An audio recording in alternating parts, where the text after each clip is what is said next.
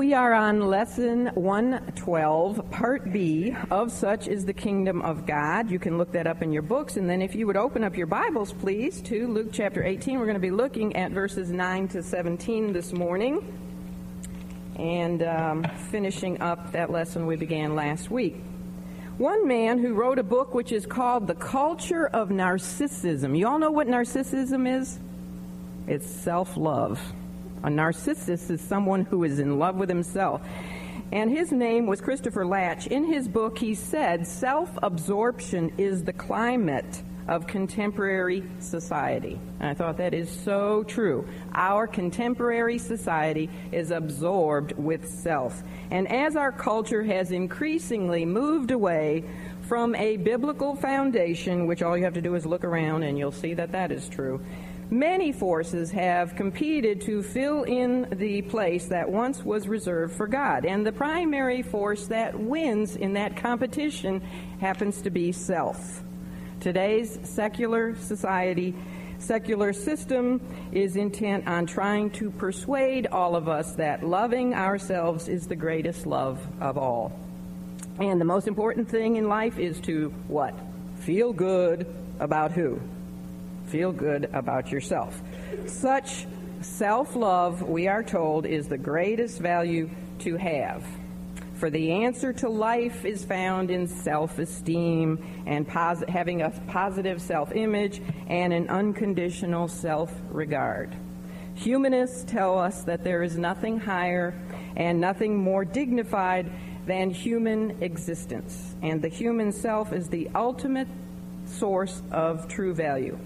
Yet, if you think about it, in teaching us this, man is paradoxically stripped of, um, of his truest and high, highest dignity, which is that he is made in the image of who? Made in the image of God. Instead, we are taught to believe, or they would like us to believe, that um, our very existence is nothing but an accident. Now, don't you think that there's a world of difference in, in knowing I hope you know, as a Christian, that you were foreordained, predestined to have, to be who you are. You know, before the foundation of the earth was laid, God knew that you would exist. And not only were you foreordained, but that you were created in His image. Now, that image has been marred because of sin, but isn't there a world of difference in be, believing that you are foreordained to exist and that you are created in the image of God as opposed to, on the other hand, believing that your value is in that you came to, into existence just by chance over billions of years of time, and that we are just the evolved apex of a chain of ancestors that began with amoebas and apes. Now, now which gives the human person being more dignity? Being created in God's image or coming from an ape? An amoeba by far being created in. You know, what is the ultimate purpose of man?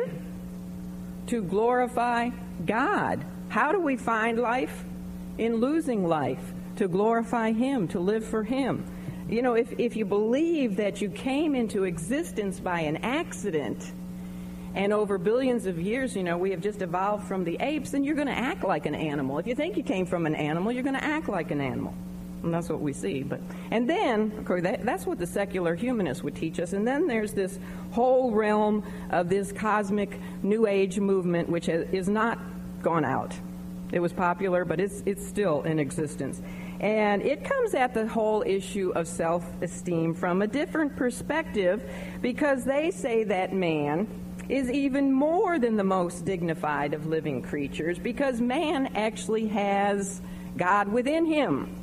Man just needs to find the God that is within him. There is no one God, you know, one personal God. Rather, we all have inner divinity within the tremendous power of self. And then there are very tragically even a number of very popular preachers today who have jumped on this selfism bandwagon, and they will tell their listeners that man's problem is not sin and it is not rebellion against a holy God. You'll hear these preachers and they sound great, but you never hear them talk about sin. and disobedience and rebellion and dying to self. Rather, they will tell, tell man that our problem is just our low self esteem. In other words, the biggest problem that we have is that we don't feel worthy of God's love. And so what we need is to, to believe how great we are. You know, we're just all so wonderful that we deserve being His children. The happiness of self is the goal of all these varied versions of the same old song, where self esteem becomes an end in itself. They don't talk about holiness. The whole goal is happiness, happiness of self. Forget about holiness. The chief end of man is to glorify God and to be holy as he is holy, but you won't hear them talk about all of that.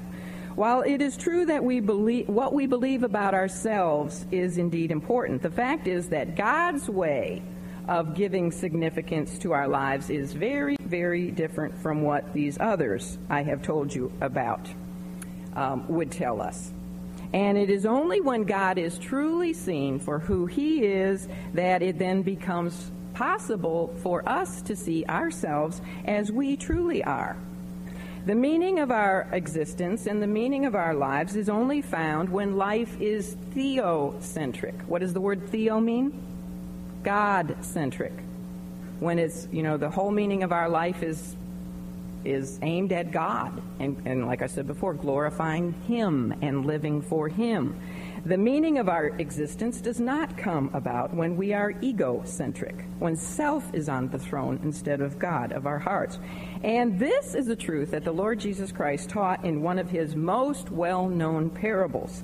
And it is a parable that once again is only found in the Gospel of Luke. Did I tell you to open up to Luke 18? I did tell you that, right? And it is the second parable in Luke chapter 18 that tells us of the type of people who will make up the kingdom of God. That's the whole subject for this study on Luke 18. We looked at one type of person last week uh, who will make up the kingdom of God, and that one is one who is persistent in prayer, just as the persistent widow. And today we're going to learn about another type of person who will make up the kingdom of God, and that is given to us in the parable of the penitent publican or as some call it, the parable of the Pharisee and the publican. Now, while the parable involves prayer, both men, the Pharisee and the publican, will pray in this parable. You already know about it. I haven't read it yet, but you know about the parable, I'm sure. But even though prayer is involved, it really is not a parable so much as um, on how to pray as it is on how to be justified. In other words, how to be saved before God. It really warns us against the dangerous attitude that is so prevalent today in the inflated selfism of today's philosophies. And the key phrase for this parable, if you want to look ahead at verse 14, the key phrase of the parable is this For everyone that exalteth himself shall be what? Abased and he that humbleth himself shall be exalted. That's the key phrase for this parable. Those who have the humble heart of the publican, not the self righteous, egocentric Pharisee. The ones who have the humble heart of the publican are those who will inherit the kingdom of God. Of such is the kingdom of God. So let's look at the parable of the penitent publican. I'm just calling it that for purposes of our outline. So um, if you will look at with me, starting at verse 9 in Luke 18, parable of the penitent publican. It says, And he, Jesus, spake this parable unto certain, unto certain men is implied there, which trusted in themselves that they were righteous. And what else did they do? They despised others. And here is the parable. Two men went up into the temple to pray the one a Pharisee and the other a publican. The Pharisee stood and prayed thus with himself God, I thank thee that I am not as other men are, extortioners, unjust, adulterers, or even as this publican. I fast twice in the week. I give tithes of all that I possess. And the publican, standing afar off, would not lift up so much as his eyes into heaven, but smote upon his breast, saying, God be merciful to me, a sinner. That's the end of the, the uh, parable. And then the Lord goes on to say, I tell you, this man went down to his house justified. Which man? Which man? The publican went down to his house justified rather than the other. For everyone that exalteth himself shall be abased, and he that humbleth himself shall be exalted. Well, it's interesting that just as the Holy Spirit had inspired Luke to give us the primary reason for the parable of the uh, persistent widow in verse 1 of this chapter, remember he gave us the reason. He said the reason for the parable was that men ought always to pray and not to faint. So um, here again, he gives us, Luke gives us the reason for this second parable. And I read in one commentary that these are the only two parables where we are given the reasons for the parables, and they're both right in a row. What is the reason for this second parable? Look at verse um, 9. And he spake this parable unto certain which trusted in themselves that they were righteous and despised others. Both of these parables in Luke chapter 18 have what we could call twofold purposes. The persistent widow parable had, number one, a purpose that we are to pray always, and purpose num- number two, not to do what? Not to faint, not to quit. We're always to pray, and we're not to quit. Twofold purpose for the parable. And now, again, in this second parable of the penitent publican, we again have a twofold purpose. Number one, not to rebuke, I mean, to rebuke, he gave the parable in order to rebuke self righteous security. In other words, trusting in ourselves and our own righteousness. And second reason for the parable is against, it was to rebuke self righteous scorning or the despising of others. So he's, he's giving the parable to rebuke self righteous security and also self righteous scorning of others. Now, because self righteousness and the scorning of others was epitomized by the Pharisees, they were known above all other men for being self righteous and, and looking down their long, pious noses as other people. Therefore, Jesus used a Pharisee as his first of two main characters in this parable. Actually, they're the only two characters in the parable. And that's interesting because the other parable only had two characters, too, didn't it? The persistent widow and the unjust judge. So we are told that a Pharisee and a publican went up into the temple to pray. And then we learn, first of all, of the Pharisee's prayer, if you could call it a prayer. It really isn't a prayer at all, it's a big bragamony session. All right, now you all know, I guess, by now, that the Pharisees were a sect of the uh, Jews a religious sect that arose during the time of the Maccabees, which was the intertestamental period of, um, of the history of Israel, between the book of, of Malachi and Matthew. Remember when we studied how Hanukkah came about? the uh, Feast of Lights and the Feast of Dedication, we did a whole lesson on that. And uh, the Pharisees began during the time of the Maccabees, and they actually started out as a very good, with very good purpose, and, and they were very good. They were right on the mark because they stood firm against the efforts to Hellenize Israel, which meant what? To Greekitize, to make every, everything, the whole culture like the Greek culture. They stood against that because to bring in the Greek culture was also to bring in the Greek gods. So they stood against, uh, you know, it, having Israel paganized. And, um, and that was particularly true under the time of uh, the Syrian general named Antiochus Epiphanes. Remember him? He was such a wicked guy, and he came in and he slaughtered a pig and put it put in Zeus uh, in the holy of holies of the temple, and you know that was an abomination of desolation. Well, they stood firm against that guy. So they, they were the Pharisees were good. They were the exponents and the guardians of both the written and the oral law. They believed in the divine inspiration of the Scripture. They kept alive the belief in the uh, coming Messiah. If it wasn't for the Pharisees, the people would have lost all hope in the coming Messiah. But they kept that hope alive, even though they believed that he would be a political Messiah as opposed to a spiritual Messiah. But they. Um, they believed in strict obedience to the law, as opposed to the Sadducees. They believed in the resurrection Remember, the Sadducees didn't even believe in resurrection. That's why they were sad, you see. But can't believe some of you still haven't heard that. But, uh, but so the Pharisees were good guys. But what happened um, over the course of time is that the sincere faith of these fellows, in in general, now there was always exceptions. But in general, um, they, it became more of a religious show for them that emphasized the external and the trivi- trivial. You know, they were more into the religion and the rituals and the ceremonies and all the external obediences to their, their traditions. And the majority of them just became a bunch of self deceived hypocrites who were really more interested in gaining the approval and the praise of the people than they were in honoring God. And we saw all of this when the, when the Lord talked about them in the Sermon on the Mount. And he will again in Matthew 23 when he points his finger and, you know, over and over again, he's called them a bunch of hypocrites, but he's trying to get their attention.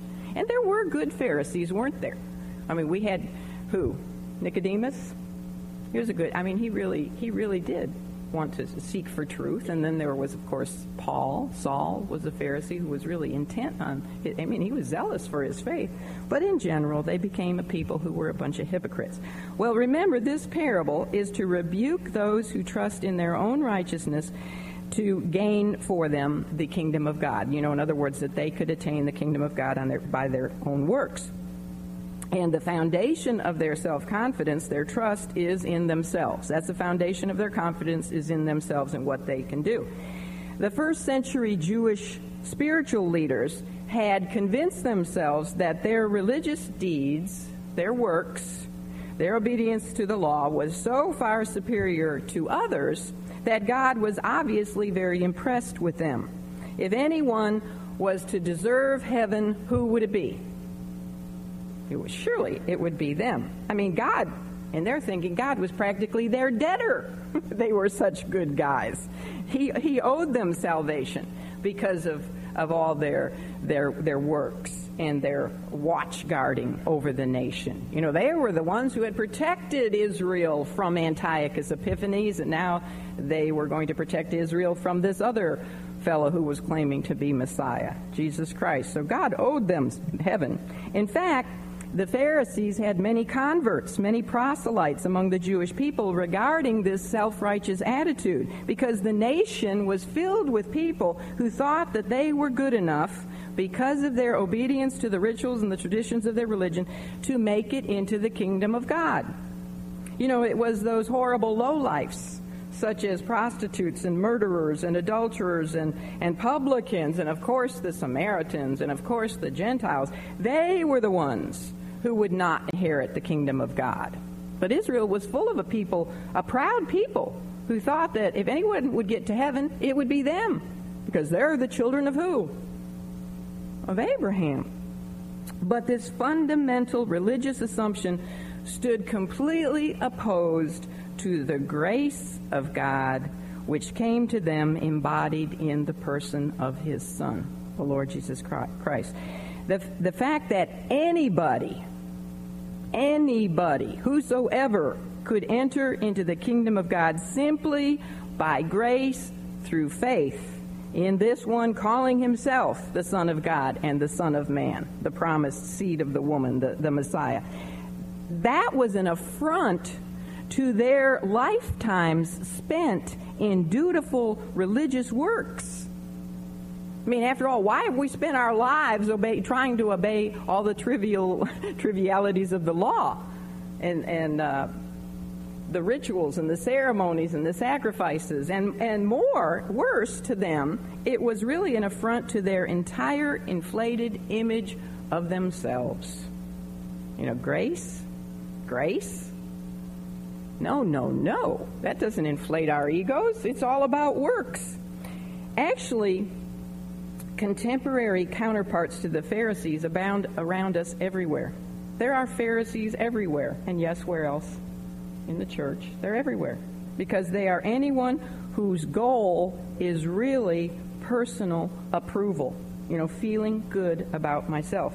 Because essentially, I am a good person. Do you ever hear that? I'm a good person. You know, even I am really even a hmm, great person when I start comparing myself to everyone else.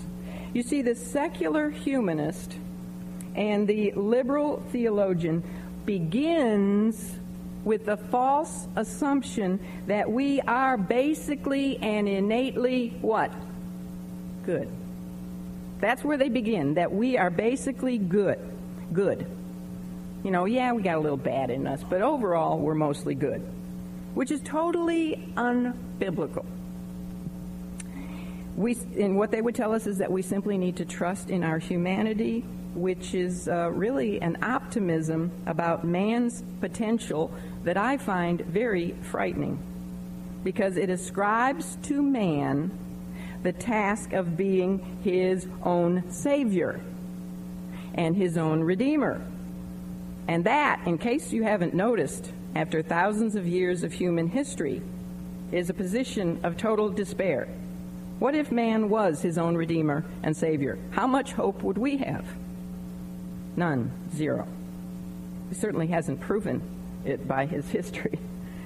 Equally terrifying is a cosmic New Age humanism, which says that humanity is deity and that we are perfect the way we are. And when we accept that we are perfect, life works. That's what they say well, I don't know about you, but these uh, little spiritual gurus and, and mystics and, and tree huggers, they can irrationally brag all they want about their inherent divinity, but they are really forced to wear blinders when it comes to the reality of sin. Some of them will actually say that sin is just uh, it's just a, an imagination of the mind. It's not re- it's not real. But again, you know you have to put on blinders to say that, don't you? that, that uh, there's no such thing as sin and wickedness and suffering and, and death, about which they really have no solution.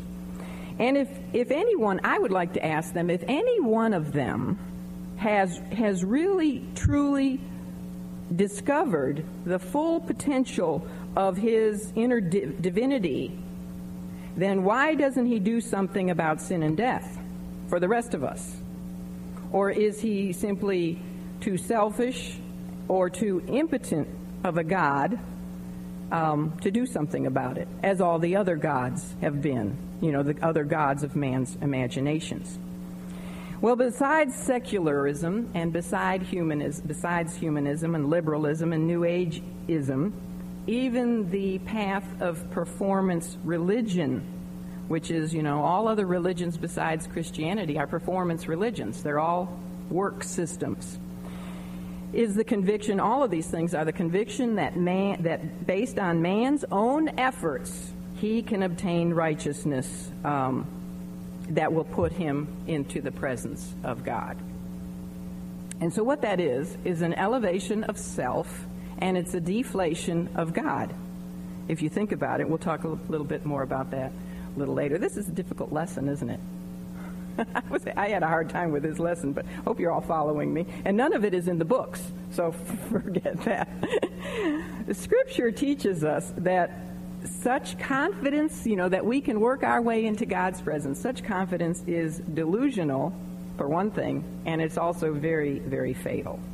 All such proud claims overlook the basic fact of our human nature, which is that the human heart is deceitful above all things, and what else? Desperately wicked. We are all sinful, and there is absolutely nothing we can do or try to tell ourselves that is going to change that truth. All of us have sinned and come short of the glory of God. And to think that, that you can earn yourself into God's presence is to deflate God and to lower his standards to, your, to what you think you can obtain to, to be in his presence. But the scripture says that um, the way that all of us have sinned. There is no none righteous, no, not not one. All of us as sheep have have strayed. Every single one of us. You know, we're all sinners because we have inherited the sin nature. We're, we're sinners by birth, but we're also sinners by choice. Every one of us, if we had been in Adam's shoes or Eve's slippers, every one of us would have chosen to sin against God. There's none righteous, and the wages of sin is what? Death. We daily, even as Christians with the new nature, we still daily battle the lusts of the flesh and the lusts of the eyes and the pride of life. Even the Pharisees, with all of their meticulous attention to the details of the law of God, could not remove their guilt before a holy God, and they could not earn salvation. The reason, the real bottom line reason why they hated Jesus so much is because he was so perfect. Look at the love and compassion he had for everybody. He was just shedding too much light on their darkness, and they didn't like the way it made them feel. That, you know, that guilt. They didn't like it, so they hated him. And he had a way of just always making them so uncomfortable and pointing the finger right at their particular problems and uh, disturbing the sense of their false security that they had spent their lifetimes trying to obtain. But the Lord had made it very, very clear, very early in his ministry, when he was still up in Galilee and he spoke the, the Sermon on the Mount. He had made it very clear that except one's righteousness should exceed the righteousness of the scribes and the Pharisees, a person could in no case enter into the kingdom of heaven.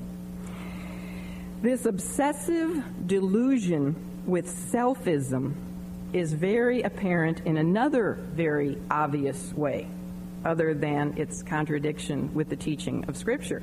And that is in its fruit. If you want to see if selfism is true, just look at its fruit. How do you know a good tree? By its fruit. What has been the fruit or the result of, for example, um, our contemporary self absorptionism, our, our contemporary society that's so obsessed with self? What's the fruit? The result is that we are a generation of people who are more anxiety ridden, more drug dependent, more emotionally insecure, and more abusive than any other society in human history. And that's saying a lot. The promise of the selfist humanists and the promise of the selfist mystics and the promise of the selfist religionists that they would bring man into a golden age is really mocked by the facts just look around you. How many people do you see who are happy? I mean, that's their goal is happiness. How many are actually happy? How many live on depression medicines and uppers and downers? Those who do their own thing so that they can feel good about themselves not only erode in their own stability, but they erode away the very foundation of, of society, which is what we see happening in our country today. To, to, to function properly, do you know what a person needs to build his life upon or what a nation needs to build it, its society on? The two great commandments. So simple. What are they? To love the Lord thy God with all thy heart, with all thy soul, with all thy might, with all thy, what is it? Missed one. strength, might, strength. And to love your neighbor as yourself. You see, along with the delusive confidence in self, when somebody is all about self, automatically, quite naturally, flows a derisive contempt for others, as uh, we're going to see in, illustrated by the Pharisee here in, the, in his attitude toward the, uh, the publican. And as we saw in the unjust judge's attitude toward the, the widow, and even as we'll see if we get to it this morning, the uh, disciples' attitude toward the parents who brought to Jesus their own little children. You say, see, when you when you build up, when you, you inflate self, you deflate God, and then you also deride others. You you know, in order to inflate yourself well, you know, I'm really good. Actually, I'm really great. What, what am I doing? I'm bringing God down to meet my standards of goodness, and then I'm looking at others not loving my neighbor as myself, but I'm looking at others to compare myself with them, and so I deflate them too. I deflate God, I deflate them because I said, compared to them, I'm pretty good, you know. I'm not a murderer, I'm not an extortioner. That's exactly what this Pharisee says. I'm not unjust. So they go hand in hand. You know, if you don't love the Lord thy God with all thy heart, soul, mind, and strength, I think I said it right that time, then, then, then there's no way you can love, if you don't have that that vertical relationship right, there's no way you're going to have the horizontal relationship right. And that's exactly what we see in the world today. All right. Um, now remember, what is the stated reason for this parable? It's it's for those, it's to rebuke those who not only trusted in themselves, in their own righteousness, the selfists, oh, we could also call them the selfishists, but also uh, to rebuke those who despised others. When self worth is based on your own achievements, then there is this continual comparison with others. You see, it's the habit of those who elevate themselves in their own minds to push down others. Before I've called this the teeter-totter theology. You know, in order to inflate, inflate yourself, you push down others. And that's why it's all about grace, isn't it? Isn't that why he said in Ephesians 2 8 and 9, For by grace are you saved through faith, and that not of yourselves? It is a gift of God, not of works. Why? Because if we were able to obtain heaven by works, what would we spend eternity doing? Boasting. not of works, lest any man should boast. We'd all say, well, you know how I got here? This is what I did. How'd you get here? We'd all be boasting throughout eternity, and who would get the glory for that? God? No, no. God would not get the glory. Well, the sample Pharisee that the Lord used in his, in his parable came to the temple to pray. He was coming to do his thing. This is what he specialized in. He would feel very much at home and comfortable in a religious setting.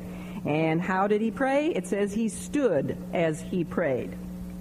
And Vincent's word studies of the Greek tells us that the word stood, which is used here regarding this Pharisee, implies taking up his position ostentatiously, striking a certain attitude.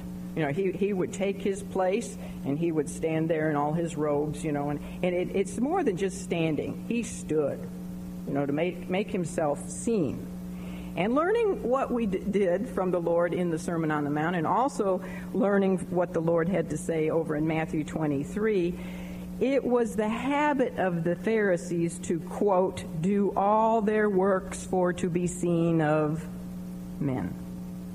And uh, so we have a picture really in our minds of what it, what was involved in the standing position of this man. He would have positioned himself in the temple courtyard. It would have been the court of the women where they would go to pray. But he would have gotten himself just as close to the holy place as he could get. And he would stand in a way that was purposed to gain for himself the most attention and the most esteem from the people. You know, they loved to have the little bells on the bottom of their robes ringing as they walked, so everybody would would make way for them, and, and they loved to hear the people call them rabbi and reverence them, etc. And since it was the common practice to pray out loud, especially for the religious leaders, we can pretty well be sure that his prayer was spoken, you know, in a loud, deep, reverential. Have you ever heard somebody pray like that? Let us pray. Oh God.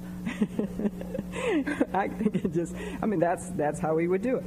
But just one diagnostic phrase explodes away all the pretense of this man's prayer. And that little diagnostic phrase comes from the Lord. And what is it? He said that this Pharisee was praying with himself. You see, he wasn't really talking with God. He wasn't talking to God at all. He was having a very obnoxious bragamony session with himself. You notice those two words? Let's see, where is it? Verse 11 The Pharisee stood and prayed thus with himself. He was having a soliloquy with his own self. Now, prayer is meant to be primarily God centered. But this man, if you notice his words, had a little bit of an I problem. Five times he used the pronoun I. You see, his prayer is all about himself, and therefore it was with himself. He spoke absolutely no words of praise to God. There's no, if you look at his prayer, there's, there's no worship of God in his prayer. There's no display of concern for who God is or for what God has done. His prayer is really nothing but a disguised self congratulations. He glories over what he is, that he is not as other men. He glories in what he does. He says, I, I fast twice a week. And he glories in what he gives. He says, I give tithes. So there's no display here at all of, of reverential awe for being in the presence of a holy God. Instead, he stands tall and he speaks proudly and he shows evidence of, of being convinced that he belongs in a class of special men who tower above all others. His prayer really teaches us how not to pray. That's what his prayer teaches us how not to pray. His prayer was a repugnant recitation of self glorification that was absolutely dishonoring to God and dishonoring to his fellow man. You know, it really is too bad that the Pharisee just didn't end his prayer with the first few words. When he said, God, I thank thee, he should have shut up right then and left. because after that, everything was just a proud display of his own virtues. And never really did he truly thank God. And never did he pray anything for anyone else. He didn't pray for anyone else. He's not interested in others, except to use them as a comparative tool to elevate himself. It's, it's kind of funny, really, that he thanked God that he was not like others when the truth of the matter really is that others should be thankful if they're not like him. I mean, personally, I'm thankful that, well, of course, there's a tendency in all of us to be like him, unfortunately. Self always gets its ugly head in the way. But we could really be thankful that we're not more like him. Instead, he's thanking that he's not like others. You see, it is the very ones that he talked about. He talked about, you know, I thank you, God, that I'm not like other men. But it's the very ones he mentioned extortioners, the unjust, the adulterers, and even that uh, one who he called the publican, praying afar off. They are the ones who feel the heavy, they're heavily laden with the burden of their own sin. You know, they feel the guilt of their sin, and generally it's those kind of people who are much quicker to come to the Savior than the self righteous, who do not even see how sin sick they are. So, you know, he really should have been more like the ones he was comparing himself with because he would have been, it would have been easier for him to get saved if he was more like them. But he didn't know that he was even sick. The Pharisees would have declared themselves very spiritually healthy but they were really great hypocrites who were not nearly as innocent as they proclaimed. Although they condemned, as this Pharisee, they would condemn extortioners. An extortioner is someone who takes from other people unjustly, you know, takes what is theirs for themselves. Um, yet, the way they themselves got their wealth, and most, most Pharisees were, were wealthy, the way they got their riches was even worse because they did so with, uh, you know, hypocritical piety, religious piety. Remember, it was the Pharisees who Jesus condemned for devouring widows' houses. They took advantage of poor widows and took their money. And remember this condemnation. And it was to Pharisees that he said these words. He said, Woe unto you, hypocrites, for ye make clean the outside of the cup and of the platter, but within you are full of extortion and excess. That's in Matthew 23 25. So, you know, the very one he's condemning, he's a hypocrite because he too is an extortioner, except he just doesn't see it. And this Pharisee may have been made a, a pious public thanks to God that he was not unjust like other men, but again, the religious rulers of Israel were in the practice of unjustly treating the people over whom they were supposed to be spiritual shepherds. The unjust way, think just of a few cases that we've looked at. The unjust way that they treated that adulterous woman. Remember her? They caught her in the very act of her adultery and they brought her to Jesus. Well, that was unjust because she was caught in the very act. Where was the man? I mean, they, they didn't treat women very justly at all. And then their whole, we talked about this back in um, Mark 7, their whole Corban system. How many of you remember that? Where um, they got away with with um, not honoring their mothers and their fathers by saying, "Well, I, you know, my mom and dad are getting old, but I can't I can't support them. I can't give them any money because I've already said korban to all my money that um, it will go to the temple." It was just a big trick so that they didn't have to take care of the elderly, is what it was. That was treating the elderly, their own parents, with injustice. injustice. And most of all, we know, well, and also remember the way they treated that man who had been born blind after he received his, his sight, and they desynagogued him because he told them that it was Jesus. Oh, so one thing I know, I was blind, I, now I see. All right, you're desynagogued. Talk about injustice. They were not a just people, the Pharisees. And the, and the, the bottom line thing is their whole scheme of trying to. Uh, to murder Jesus and ensnare him. Every time they came around him, they were trying to ensnare him and trip him up. And then the whole way that they finally crucified him, all the unjust trials that they had and everything. And then the third sin that he mentions is the sin of adultery. And this is another issue in which the Pharisees were just as guilty as those they condemned all they would do, you know, if they saw another woman that they'd rather have than their present wife, is they'd write out their little bill of divorcement papers so as to cover up their adulterous ways. Um, and furthermore, anyone who listened to the Lord's Sermon on the Mount knows that to even have lust in one's heart for another woman would be to commit adultery. And, and the Jews also were spiritual adulterers because. Um, you know, they, they put so many other gods before the true God, such as self and, and mammon. So he's really guilty of all three things. You know, he's comparing himself to the extortioners and to the uh, and to the unjust and to the and to the um, adulterers, and he's guilty. He's just as guilty as they are. Well, then after thanking God that he was not as other men, the Pharisee said, or even as this publican, which tells us another thing about his position and his posture. He had his eyes open when he was praying. Now, I'm not saying there's anything really wrong with that, but obviously the man, to see the publican who stood afar off. Now, the publican, I imagine, was as far from the holy place as he could be.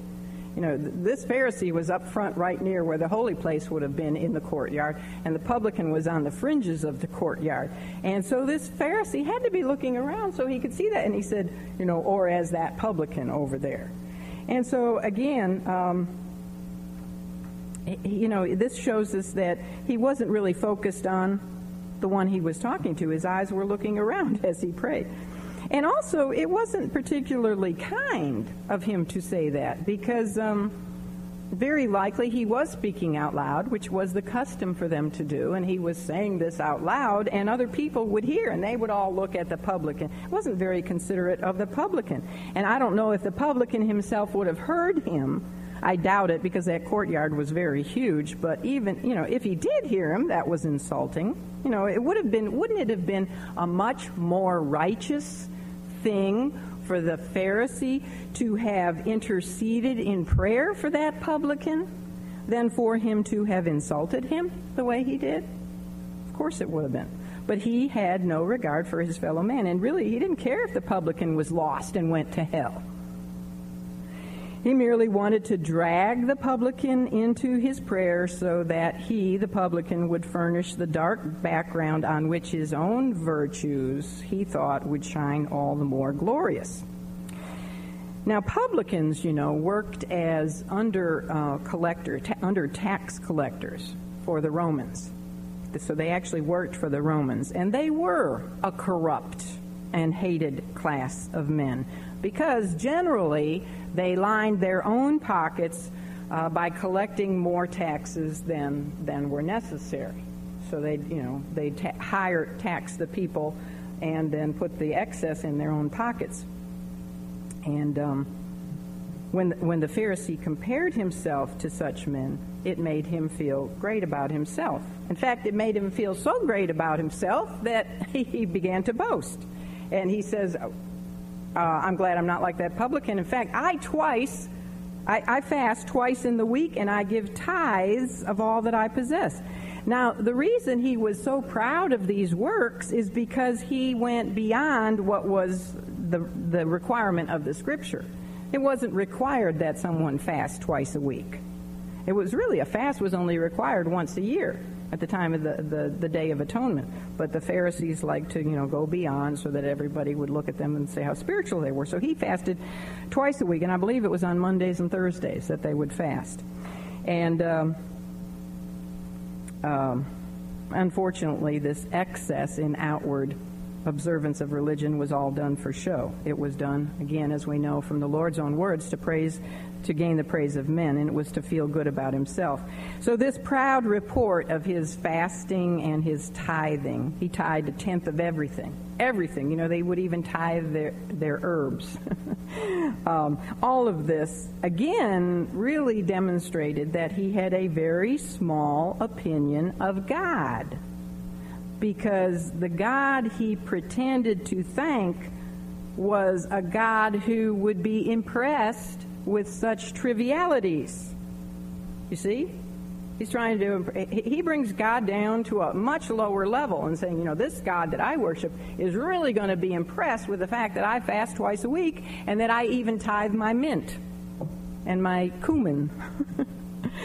and uh, he also brings God down to a very low level by thinking that God is going to be as easily deceived as the people by all this outward show of, of, of pious conduct, which was really nothing more than covering up a lack of inward faith and character. Now, the reason this man had no appreciation of his true sinfulness is because he did have a deflated sense of God. He did not understand the holiness of God. You all know he was once a baseball player who became a preacher, great preacher. He said that a proud person is all front door. I like that. He said, when, when you go in, you're immediately in the backyard because it's all facade. and that's how it was with this Pharisee. It was all about style rather than substance, it was all about appearance rather than reality. He was so full of self that even at a time when he thought he was talking with God, he could not explore beneath the surface of his self to see who he really was. He just refused to do, he didn't want to take a look at himself and really see who he was. Well, there was another person who came to the temple to pray that day. And his reputation before the Jewish uh, people would have been the polar opposite of the Pharisee. He was shunned by all respectable Jews because he was actually classed with robbers and with traitors. They looked at publicans as traitors. And, um, and for good reason because most of the publicans were dishonest and they were corrupt. Who else was a publican who became a disciple of the Lord Jesus Christ? Matthew. And his former name was Levi. And we're going to meet in a few weeks. We'll meet another publican, a little short guy, Zacchaeus. Yeah. But um, so that you know, there, there were publicans who, like this one, saw their unworthiness and came to the Lord. Um, but most publicans were dishonest, they were corrupt. But by the position and by the posture of this particular publican, I mean, compare his position and his posture with the Pharisee, and you see a world of difference. We find a man who, who wanted to come into God's presence. But unlike the Pharisee, he knew he was not righteous. He really knew he was sin sick. And so, where did he stand?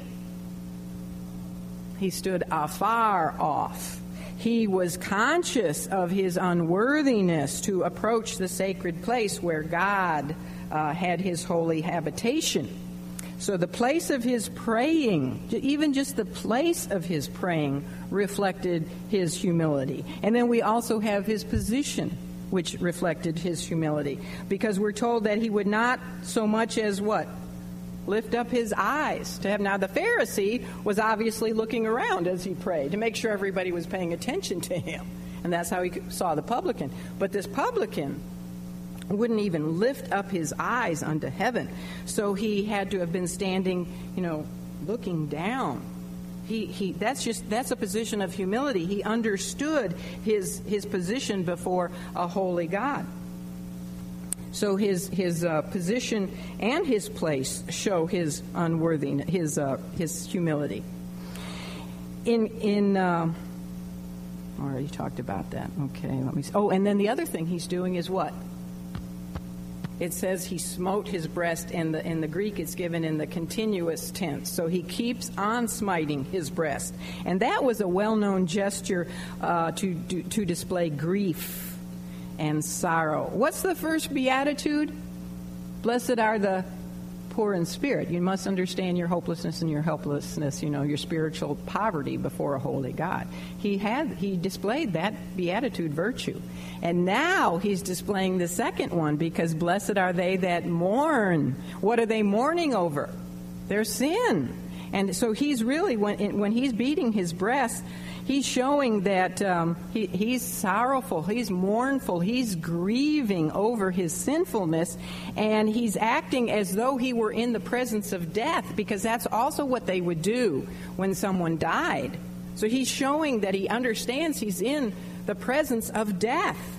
He, uh, he did not need to be convinced that he was a sinner worthy of death. He had come to that conclusion on his own and he was just absolutely overwhelmed with with who he was in light of the holiness of Almighty God. Everything about this man evidences his humility, and. Um, in six words in the Greek, now it's not the same in English, but in the Greek, there's only six words that come from his lips, and they are truly the cry of a heart that is broken and, and contrite. He says, O God, be merciful to me. And in the Greek translation, it would be the sinner. O God, be merciful to me, the sinner.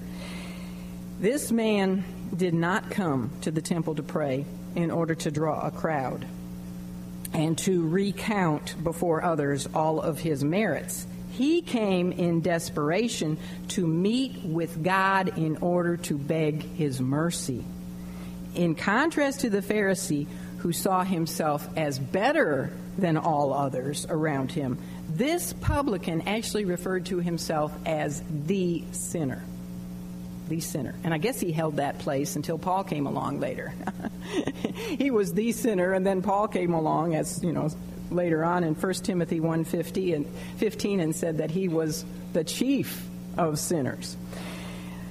So, quite a contrast between the two characters, right? While the Pharisee saw only good in himself, this man saw only sin. He was the sinner. The sinner. There, in his eyes, there was no sinner worse than him. The Pharisee put his hope in his own merit, whereas the publican put his hope in God's mercy. And a better prayer could not have been prayed than what this man prayed. There is absolutely no self absorption here. There is no self righteousness here at all. And so, because of that, the way is made wide open for salvation. You know, that's all it takes, isn't it? It's just a heart that is humble before a holy God. A heart that is willing to see, yes, I fall far short of the, of the righteousness of God. Uh, there is no way I can attain the holy, you know, to the holiness of God, to stand in the presence of a holy God.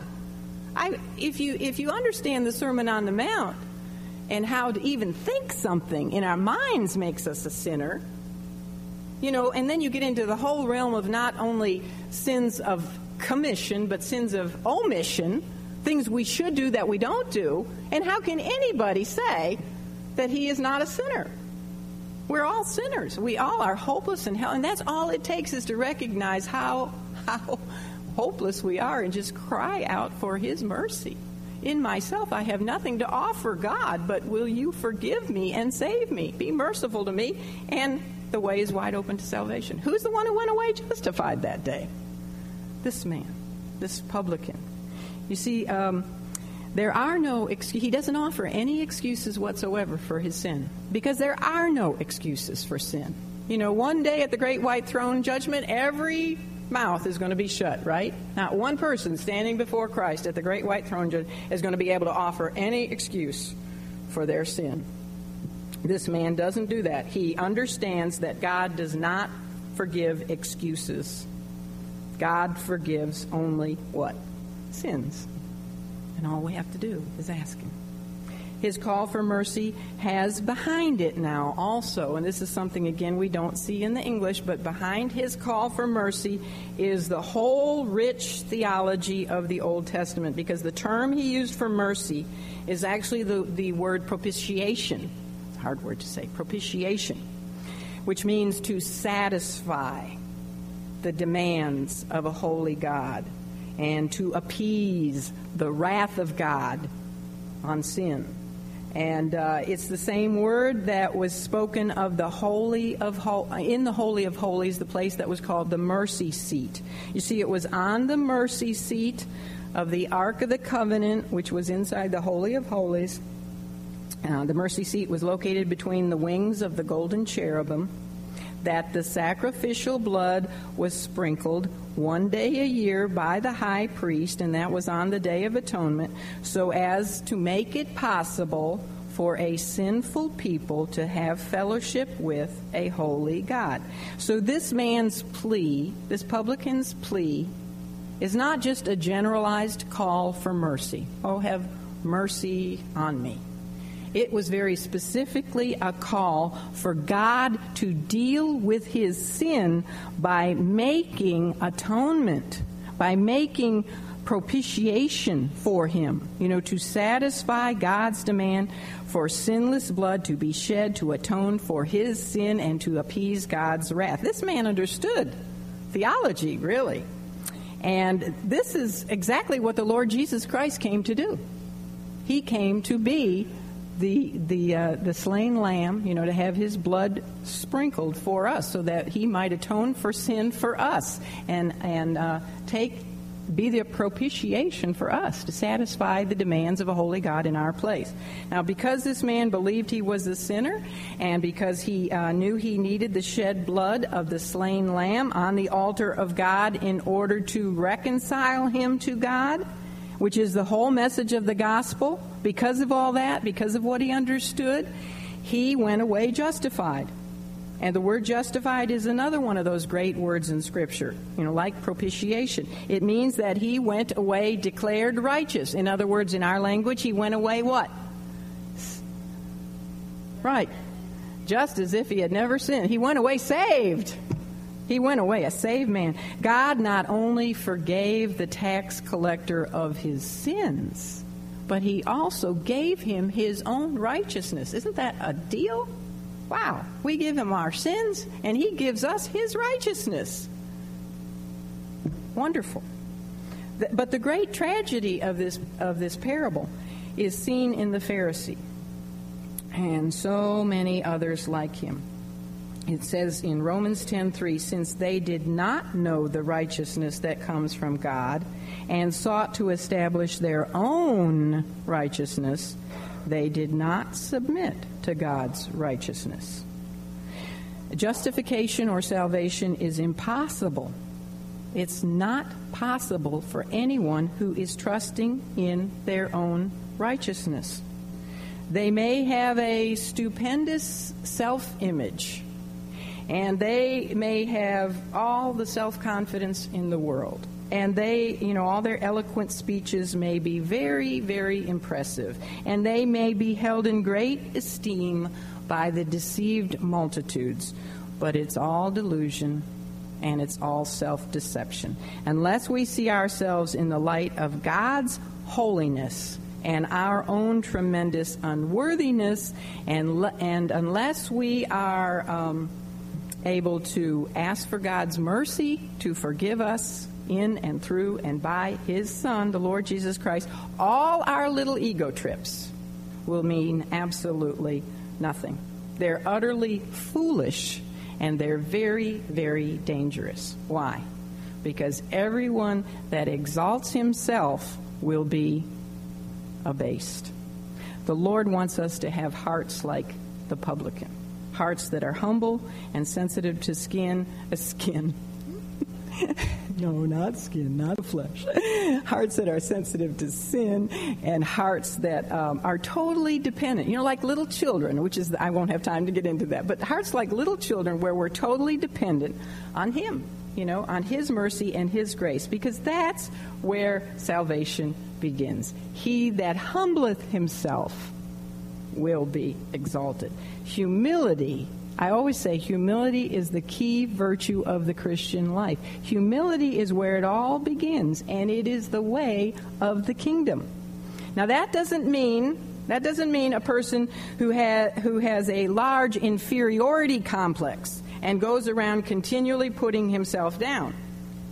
Christian humility belongs to the one who has accepted God's evaluation of his life. He knows that he is a sinner. He knows he is unworthy to be in God's presence, and he knows that he is hopeless and helpless apart from the mercy and the grace of God. But he also knows that by God's grace, he is righteous.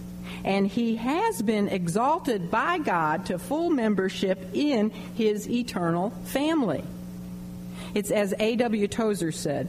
He said, In ourselves, nothing, but in God, everything. In ourselves, nothing, but in God, everything. That is our motto. All right, I did not get to the precious children, which is a shame, but I love, because I love precious little children, but be sure to read about that in your books. That's in verses 15 to 17.